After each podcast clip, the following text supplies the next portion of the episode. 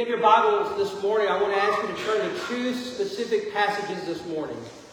I want you to go ahead and turn to Acts chapter 6, and then I also want you to turn to 1 Timothy chapter 3. If you were with us last week, we are beginning this journey, beginning this process to add to our deacon ministry. And some of you are asking a question Why preach on this? Why talk about this? There are so many different things that we can be learning about and reading about in Scripture. Why are we talking about the deacons? The first reason is this it's in the Bible. So it kind of is a gimme. The second reason is this to remind ourselves as a church family what is the ministry of the deacon? What is their role?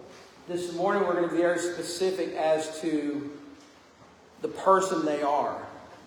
But that's why we are going through this short series, is because we live in a world in a time where churches, some churches, have a very distorted view of the deacons. They have a distorted view over the deacon ministry. In some churches, the deacons are seen as the group that runs and directs the activities of the church. That's what they believe the deacons are to do. Basically, run the church, make every decision for the church. But as we learned last week in Acts chapter 6, there was a need to bring deacons alongside those serving as the pastors, as the bishop, as those apostles. We realize in the Bible there are only two positions, two titles, two offices mentioned in the Bible that of the pastor and that of the deacon. We also learned last week that the deacons serve as the servants of the church. They're the ones encouraging others to serve in the body of Christ. This morning we're going to look specifically at their qualifications, but if you have your Bible, turn to Acts chapter 6, verse 3. We learn some basic qualifications right here about this office, about the ministry of the deacon. And over in Acts chapter 6, verse 3, it says, Therefore, brethren, seek out from among you seven men of good reputation, full of the Holy Spirit and wisdom, whom we may appoint over this business. Now, remember the business at hand. There were some widows that were not being cared for like the other widows. And those individuals went to the leaders of the church, the apostles, hey, there's a problem, so the apostle said, listen, here's what you need to do. Pick seven men that meet these requirements. And the church did. And the church blessed as a whole because of the service of these individuals. But as I think about Acts chapter 6, verse 3, and what, I, what we read last week, here are some things I want to remind us of about these, this ministry of the deacon. We need men to serve that have a good reputation in the church and outside the church. Right. Agree? It's okay to amen during the message. In the church and outside the church. Also on the screen behind me, we need men who are known for their faith, not only in church, but in their places of business as well. We need men who are full of the Holy Spirit and sensitive to the things of the Spirit. They know the things of God. They have a relationship with God. They're spending time with God. In the Acts passage, it talks about wisdom. I would like to put the phrase common sense in there as well. Because we need wisdom, we need common sense in doing what God has called us to do. Now take your Bibles, turn over to 1 Timothy chapter 3. Let me give you some background this morning. Timothy is a young pastor serving the church in Ephesus. He has a hard task in front of him. Ephesus is a city that is growing. and is occupied by many of those who have moved from Rome that want to have that kind of life. Timothy is also fighting with a statue outside of town to a goddess. And there are those who would rather worship that statue than worship the true God. And so Paul is writing to Timothy, this young pastor, to encourage him in the ministry the first part of chapter 3, Paul tells Timothy what to look for, what are the qualifications of the pastor. That is in the first seven, first seven verses of Acts chapter 3. Of 1 Timothy chapter 3, rather. But then we get to the second part of the chapter. Look with me starting in verse 8 of 1 Timothy chapter 3. Paul writes these words Likewise, deacons must be reverent, not double tongued, not given to much wine, not greedy for money, holding the mystery of the faith with a pure conscience. But let these also first be tested, then let them serve as deacons, being found blameless. Likewise, their wives must be reverent, not slanderers, temperate, faithful in all things. Let deacons be the husband of one wife, ruling their children and their own house as well. For those who have served well as deacons obtain for themselves a good standing and a great boldness in the faith which is in Christ Jesus. January 6, 1850, John Eglin of Colchester awoke in town and was buried in snow. Snows everywhere, and he thought about why go to church. There's snow everywhere. Why get up and go? But because he was a good deacon, he got up that morning and walked six miles to the Methodist church to make sure the doors were open and that people could come in. So he walks down to the Methodist church in Colchester, England.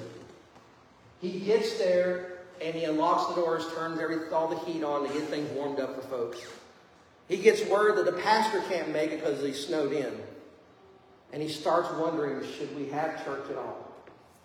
Well, then a few people start coming in, and at one point, the story goes that there were 13 people who showed up to church that morning 12 members and a visitor, a 13 year old young boy who was trying to get out of the snow. And so the people are trying to encourage this deacon, John Eglin. They're saying, listen, let's just cancel services.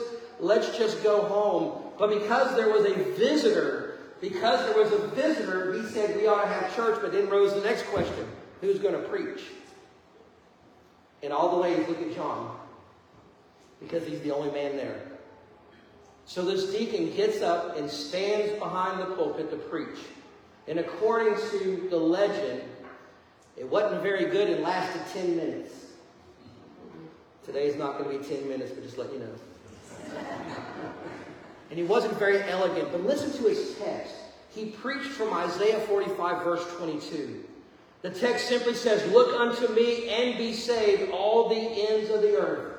In gathering all the bit of courage, John looks at this visitor, this 13 year old boy, and he says this. He says, Look to Jesus, young man. Look to Jesus and be saved. That was the message. When that 13 year old boy accepted Jesus as Lord and Savior, and he goes home to tell his mama about the decision he has made.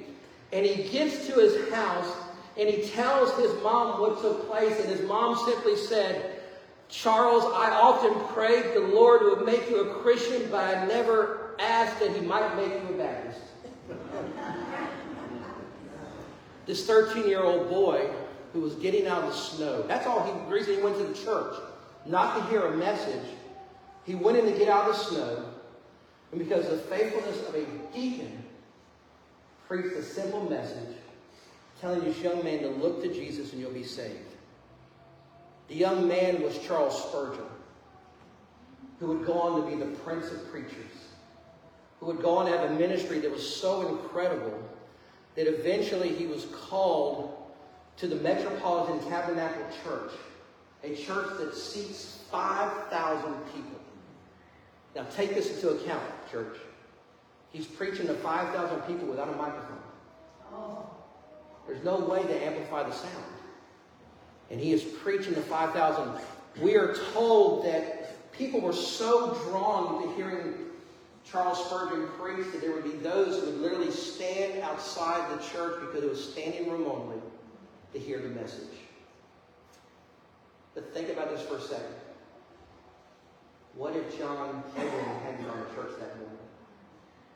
What if John had woken up, seen the snow, and said, I'm not doing it? But because of his faithfulness, serving as a deacon in this church, He got up, walked six miles, preached a simple message, and one person was changed who had an impact on eternity. I share this illustration to remind you this morning of the faithfulness of this one man. John Eglin didn't wake up and say, That's not my job. He didn't wake up that morning and said, God did not give me to do this. We need deacons like John Eglin who see a need and are willing to serve. We need servants in the church and willingness to do whatever takes needs to be done. Listen, this deacon could have gotten up and told the 13 people, listen, the pastor's not here, it's cold outside, go on and go home. We'll meet again next week.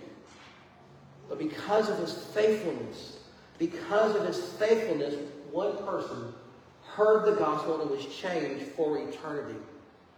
And that one person changed has literally changed the word, world with the gospel of Jesus Christ.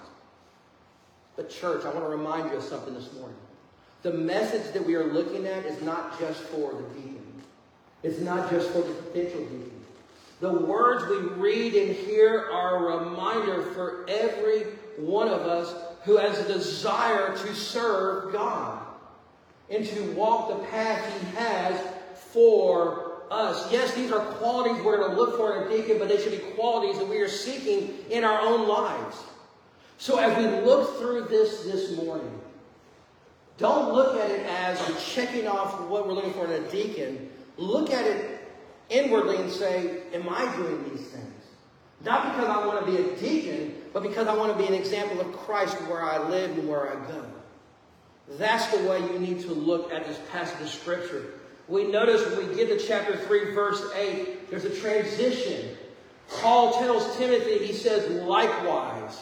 That word is a transition word, and we're going to see it in just a moment. But what Paul is saying, he's saying that likewise, he's saying you look up to the pastor and you see his qualifications. Likewise, here are the qualifications for the deacon. And there are similar qualifications between that of the pastor and that of the deacon. But what Paul is trying to remind us this morning is that there's no one is more important than the other. They are two offices established by God. We see in this chapter the responsibility and duties of the pastor, but now we look at the duties of the deacon. And he uses the word likewise. He's saying this is what a pastor should be look like, should look like what he should be doing. Likewise, this is what a deacon should be doing. So here's the question I want us to think about before we even dive into this even further. Why? Why likewise? Why should it be this way? Why should there be such a high standard, not only for the pastor, but for the deacon as well? I think Paul explains this to us down in verse 15. And look at what he says in verse 15. He says, But if I'm delayed, I write so that you may know how you ought to conduct yourself in the house of God, which is the church of the living God, the pillar and the ground of truth. For anyone in church leadership, listen very carefully. For leaders and those who serve the church have a greater weight of responsibility, therefore, a greater weight of accountability. I, as pastor of Breedsville Baptist Church, am accountable to God.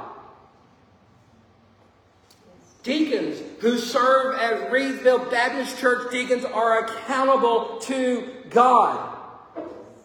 If you're a child of God, you're accountable to Him as well. But for those in positions of leadership, and I'm going to use a broad net here. I don't, it doesn't, I'm not going to say I don't care if that's not nice. It doesn't matter.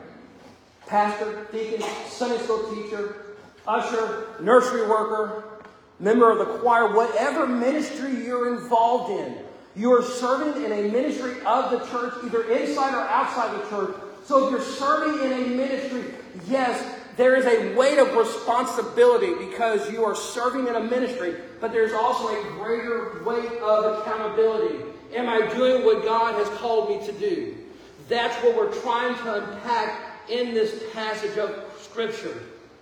And because you're in a position, you have a greater influence. Listen, being the pastor is not a status symbol. Being the deacon is not a status symbol. Being a Sunday school teacher is not a status symbol. It's about the responsibility we have. These are positions of humbleness. And I'm going to talk about myself for just a second. I don't serve so I can stand in the spotlight. I'd rather stand where nobody sees me and still serve. But the problem is, is when we allow positions in the church to make our heads swell. We think it's about the person, not the ministry. And I've said this before, and I will say this till God calls me home. You should not be in this place because who's behind the pulpit? Or who's serving as deacon? Or who's teaching the Sunday school class? Or who's leading the worship? You should be here because you hear God's truth proclaimed in Sunday school, in worship, in song. That's why you should be here. Amen. And if that's not why you're here, then ask yourself, why are you here in the first place? Because it should never be about the person standing behind this sacred desk. It should never be about those who are serving the body of Christ. Because it is position of humbleness, we are held accountable before a holy Father about the things we say, the things we do, and the lives we touch. So this morning we're looking at deacons. Specifically, we're going to look at the qualifications of a deacon. That's what we're looking at this morning. Going back to 1 Timothy chapter 8. Some of these we're going to run through very quickly, some we're going to spend some time on. But the first thing Paul says to Timothy is they must be reverent. The word reverent in the New American Standard says men of dignity. The NIV says worthy of respect. Being reverent means they're not a jokester. They take the office of the deacon very seriously. And I found this statement. And it was a statement I used when I taught a class on 1 Timothy. But the statement fits here when we think about reverence. A deacon should take his responsibility seriously and use the office, not just fill it. Did you hear what I said? You're not a deacon just because you have a title. It's not something to fill, it's something to use in ministry. Not just take up space. But is, it, is the person that you're praying about, we've talked about this for three weeks now, is the person, the individuals you're praying about, are they people of respect? Are they reverent? Are they people worthy of respect? That's the first thing Paul says, only in verse 8. Then he says, not double tongued. The Holman Christian uses the word not hypocritical. Do you want someone serving in the office of deacon who says one thing to one person and something else to another person? You want someone you can depend on what they say for the betterment of the kingdom and for the church. So in this first verse alone, verse 8, they're reverent, they're not double-tongued. Scripture also says not given to much wine. The New American Standard says not addicted to much wine. Now we know they drank wine during Jesus' day. But a normal person would drink one part wine to five, seven parts water. Just to dilute the water so it'd be drinkable. But what Paul is saying here is not to become addicted to it. But listen, I would throw a couple other things in there. Not only do I think that a deacon who serves in the church should be addicted to strong drink, I don't think they should be addicted to the things of this world. I don't think they should be addicted to alcohol, drugs, tobacco, or anything else for that matter. I said addicted. And there's a difference. Are they letting those things overtake them? And that's what I think Paul's trying to remind Timothy when he uses the phrase not given too much wine. Those in leadership shouldn't be addicted to the things of the world, let the things of the world direct their path and tell them what to do and not to do. But Paul doesn't stop here. He also uses the statement in verse 8. He says, not greedy for money. NIV says, not pursuing dishonest gain. Remember what Paul said about the love of money? It is the root of all evil. Paul said those words. He says them later in 1 Timothy chapter 6. So you don't want a deacon, you want him to be reverent, not double-tongued, not giving much wine, not greedy for money. But then he makes this next statement in verse 9, and here's where the rubber meets the road. Yes, we see the four, first four things right there. Those are the givens. But then he makes this statement in verse 9 holding the mystery of the faith with a pure conscience. I think a deacon should be doctrinally sound. Doctrinally sound. In other words, they hold deep the truths of the faith. They're not a new convert. They're not someone who just came to know Jesus Christ, but they have a grasp on what doctrine says. They have a grasp on the scriptures. Go back to our friend John Eglin. He had no idea what he was going to preach on, but he knew the message had to be proclaimed. And he could have turned anywhere in Scripture, but we don't know the reason. He turns to the passage in Isaiah because God prompted him. But I also believe he turned to that passage because he knew what that verse said, because he had spent time in the Word. He was doctrinally sound. He knew what Scripture said. I believe for those who serve in the office of deacon that they must base their decisions on the Word of God. But not only that, but they must back up decisions with a godly life. You've heard the expression, talk the talk but not walking the walk. Listen, it is real easy to quote Scripture and live like the world. It's another thing to quote Scripture and live what Scripture says. That's what it means to be doctrinally sound. James put it this way. He says that we're to be doers of the word and not only hearers of the word. So as we're working through this passage, we see these qualifications. We now understand verse 9, they are doctrinally sound. But then he says this in verse 10. He says, But let these first be tested and let them serve as deacons being found blameless. Verse 10, he's telling us that they need to be tested and proved. Tested and proved. So we pray over them, but we test them. Think about those in the Bible who've been tested. Think about those in the scriptures who have had to go through a test before they ascended to the mantle of leadership. Here are some names, and think about these individuals. Think about Joseph.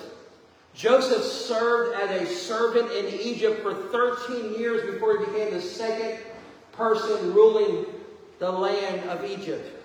Moses tended sheep for 40 years before God said, Go get my people out of captivity. Joshua was Moses' servant before he became Moses' successor. David was tending sheep David was tending sheep when Samuel shows up and anoints him as the next king of Israel. Even our Lord and Savior Jesus Christ came in the form of a servant and even labored as a carpenter. Paul was a tent maker. What does this all mean? I think it means simply this that first you're a servant, then a ruler. Not that deacons are rulers, don't lose sight of that.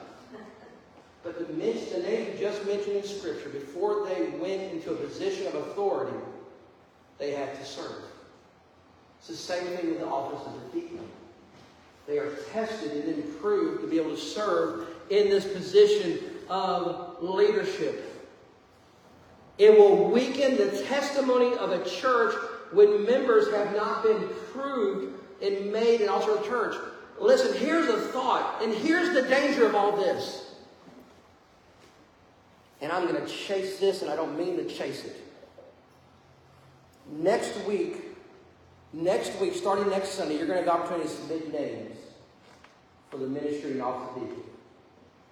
But please listen very carefully to this next statement. A deacon is not a popularity contest. Amen. Too many churches have had this mindset. And I saw this growing up in the church. you know what, we're going to make so and so a deacon. And here's the thought if we make him a deacon, he'll give more to the church. Because he's a successful businessman. And he'll give to the church because we've made him a deacon. Now he feels responsible to do it. Here's my thought. If he wasn't given before, why is he going to change after he becomes a deacon? There's no reason. But if they're tested and proved, I remind you also, church, that when you submit those names, those names will be prayed over. And then those men will be talked to, and those men will go through a process of what it means to be a deacon and what that responsibility looks like. And they will be tested before it even comes to you as a church to either accept them as deacons or not accept them as deacons. There's a process. And that's what Paul's trying to explain to Timothy here when he gets to this point. Yes, there are these things, they're reverent, they're not double tongued, they're not drunk on wine, they're not doing these things, they're not greedy with money, they're doctrinally sound, they know scripture, but oh, by the way, they're going to be tested and proved to serve in this office. Because here's the danger. Here's the danger if we just jump into it and say, you know what? They're a good guy, let's make him as a deacon. They're going to give more to the ministry of the church, let's make them as a deacon. There's a danger here, and here's the danger. And I put it in a statement. An untested Christian is an unprepared Christian. A Christian who is not prepared to walk and follow God's leading can do more harm to a church than any other individual. Because they're not trusting God to lead them, to guide them, and direct them. To those who we will call to this ministry, they will go through the process of being ordained as a deacon. But in this process, we walk with them, and through this process, we look for their life. Are they walking with God? Are they taking responsibility in ministries, serving God already? It's not call a deacon and then let them serve. Are they already serving and we see God already working in their heart to be part of this ministry? Because here's the thinking. A person who's called as a deacon, not much changes about who they are because they're already doing it. Does that make sense what I just said? It's not like we, we, we call them to the deacon and magically they change and become somebody else. No, they're already doing these things in ministries. They're already serving the church. We're just adding a little bit more responsibility for them as they serve the body of Christ. Nothing changes about them or should change about them because they're already serving and already following God's leading. And you know what? It'd be easy to stop at these three verses and say, man, this makes sense. Let's just go home. But in my Bible, I got to turn the page. We get to verses 11 and 12. We've looked at the person, the individual, but now we got to look outside the person in the rest of his life. And I think in verse 11 and 12, we start looking and talking about godly homes. Godly homes. Because again, I told you earlier, verse 8 started with the word likewise. Look what verse 11 starts with the word likewise. Paul doesn't stop with just the men who are called as deacons. Look what he says in verse 11. Likewise, their wives must be reverent, not slanderers, temperate, faithful in all things. Now, here is what is interesting. In the Greek, listen very carefully. In the Greek, there's not a word for wives. There's not a word for wives in the Greek. In the New American Standard, they would use the word woman. But notice, your Bible may not have this, but I use the New King James translation. And in my scripture, it says this likewise, their wives. T H E I R. Talking about the wife of those who are being considered for deacon. He's talking about their wives.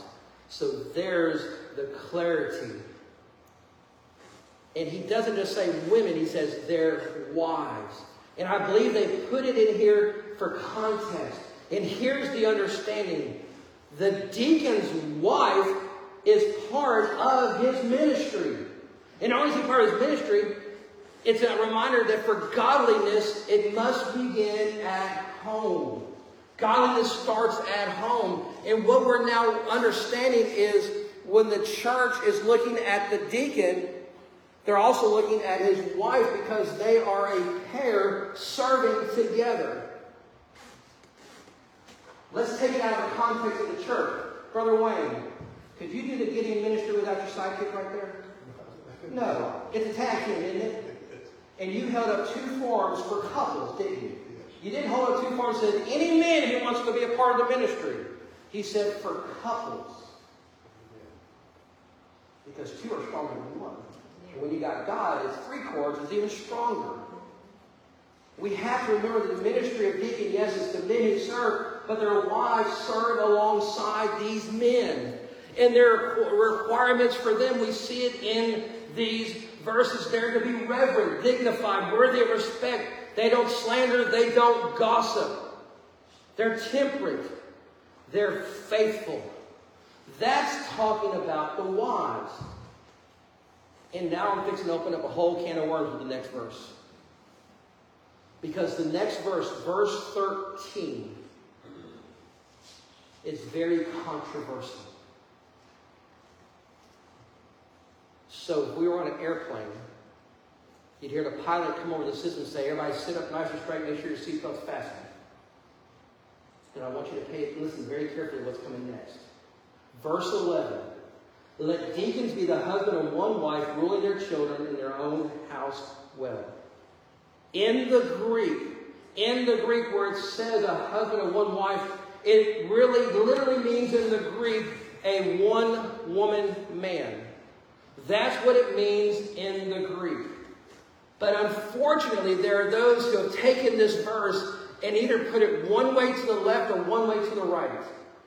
There are some who think, there are some who think when they read that verse, let deacons be the husband of one wife. There are those who think that if they've been divorced or remarried, they're disqualified. There's another side of this who says that in the time, Paul's talking about the issue of polygamy, having more than one wife. Here was the big issue, and here's why Paul says this. During Paul's day and during Timothy's day, there were those who had this mindset of becoming serial marriers. That's a mouthful. Here was the thought. I can get married, I can get divorced, I can get married, I can get divorced, I can get married, I can get divorced. That was the mindset of individuals back in Paul's day. And if we're becoming legalistic about this, we're looking at the context. Listen, I truly believe this. This verse tells me it's not about marriage, it's not about divorce, it's about faithfulness of a man to his wife. So we're talking specifically about marriage. It's not about being divorced or even being a widower. Because then those questions come up. Paul is telling us the husband of what? One wife. Someone who is faithful to his wife. Someone who is faithful to his family. That's what I believe Paul is talking about here. If Paul was talking about divorce, he would have said it here. But he's not talking about divorce. But too many churches use that as a perimeter. Well, that disqualifies them. That's not what I see in this verse. And I do not believe that is what Paul is trying to tell us here. Here's what Paul's telling us. And here's what we're looking at. We're thinking about the office of deacon. The issue here is moral character, not marital status.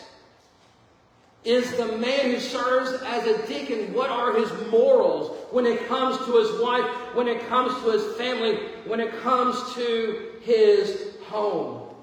Yes, the issue is a strong, godly family. But you take into account things that may have happened, yes, but that doesn't disqualify because who they are now. If I said yes to Jesus Christ, He's forgiven me of my past sins, correct? He doesn't hold those against me, correct?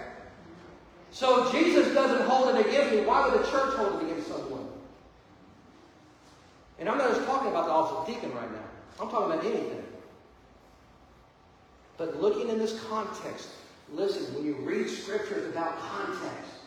What is the verse saying before and after? What is Paul trying to tell us here? It's moral character, who they are as that person. Are they faithful to the person they call their wife, according to verse 11? Are they faithful to their family? That's what they're saying, I believe, in this verse. But he doesn't stop there. He doesn't stop there. He also asks the question what about ruling their children? What are their children? What are they like? But then he makes this next statement in the verse in their own houses well.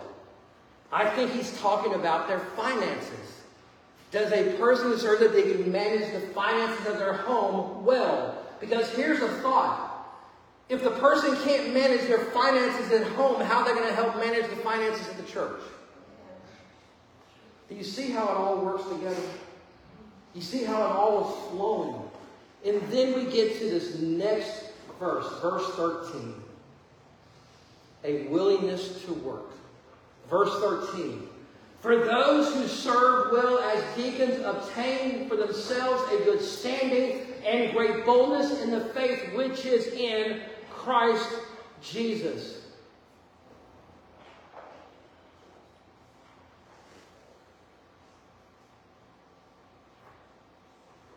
When we look at the office of deacon, when we think about that office, either they're praised because they're serving the church or people are talking about them.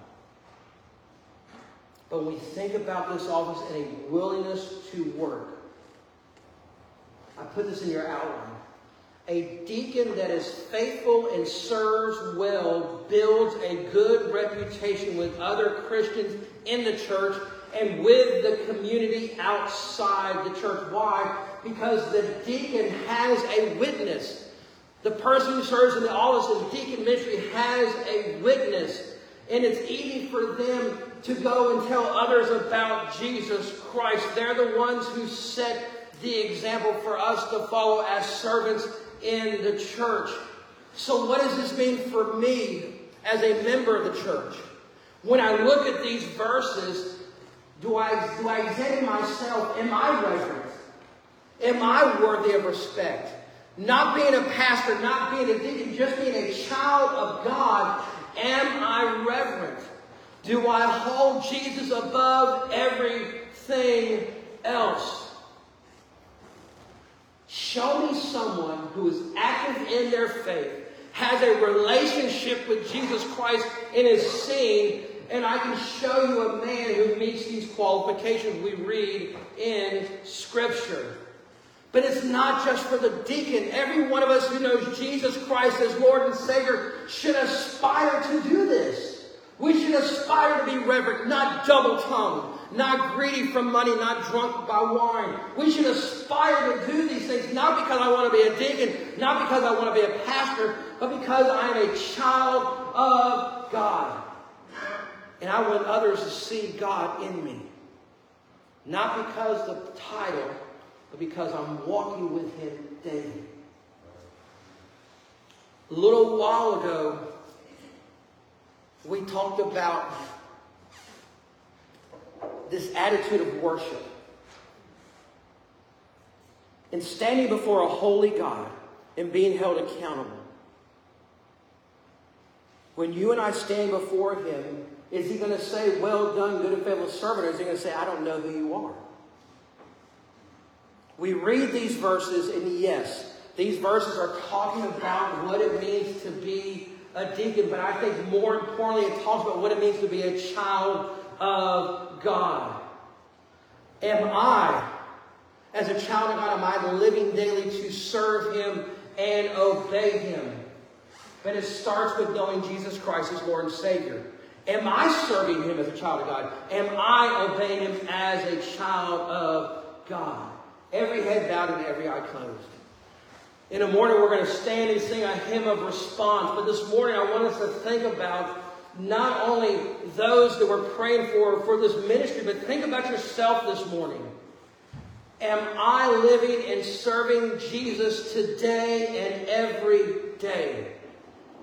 In order to answer that question, you have to ask yourself another question Do I know Jesus Christ? And that's where it starts. For those who are called as pastors and deacons, it's not someone that is a new convert. It's someone who is walking and learning daily what it means to be a disciple, what it means to be a child of God. But in order for that to take place, I have to have a relationship with Him. I have to know the Savior. This morning, there are some of you who would tell me that you have an issue with being double tongued. There may be some who would tell me this morning you wouldn't call yourself reverent at all because of your attitude, your actions. That's why Paul stresses this with Timothy. But I think Paul is reminding us as individuals as well, not to be aspire to the office, but as a child of God and his witness, his ambassador, his representative. Do I have an attitude of being reverent? Do I have an attitude of not being double tongued? not being drawn to wine or anything else the world has to offer? Am I not greedy for money?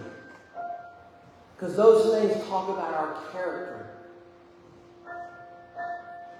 And if I'm going to call myself a child of God, it starts relationship, but it starts with living a life that reflects Him. Jesus came as a servant, not as a king, not with trumpets being blown, but as a servant. And we see that all through Scripture. And it's a reminder that has been set for us as believers.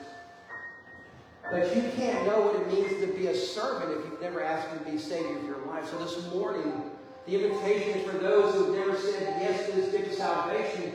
But the invitation is also for those who know who Jesus is, but your life's not being a reflection of Him. Because you're struggling with some of the things we just talked about in these verses. For some, you're struggling with God this morning because He may be calling you to be a part of this fellowship. And you keep telling yourself, I can do it later, God. And God's saying, no, do it now. Whatever the case is, in a moment, I'm going to pray. We're going to stand and sing. As we sing, do business with God. Father, as we are here, this morning, Father, we are here to be reminded of what it means to be a child of yours. Father, we're here to be reminded of what it means to live a life that is reverent, not quick to gossip, not quick to be drawn to the things of this world that could pull us away from you, but to have a love for you. But it starts a relationship. So, Father, this morning as we sing, we speak to the hearts of individuals. We praise in your Son's name. Amen. Let's all stand.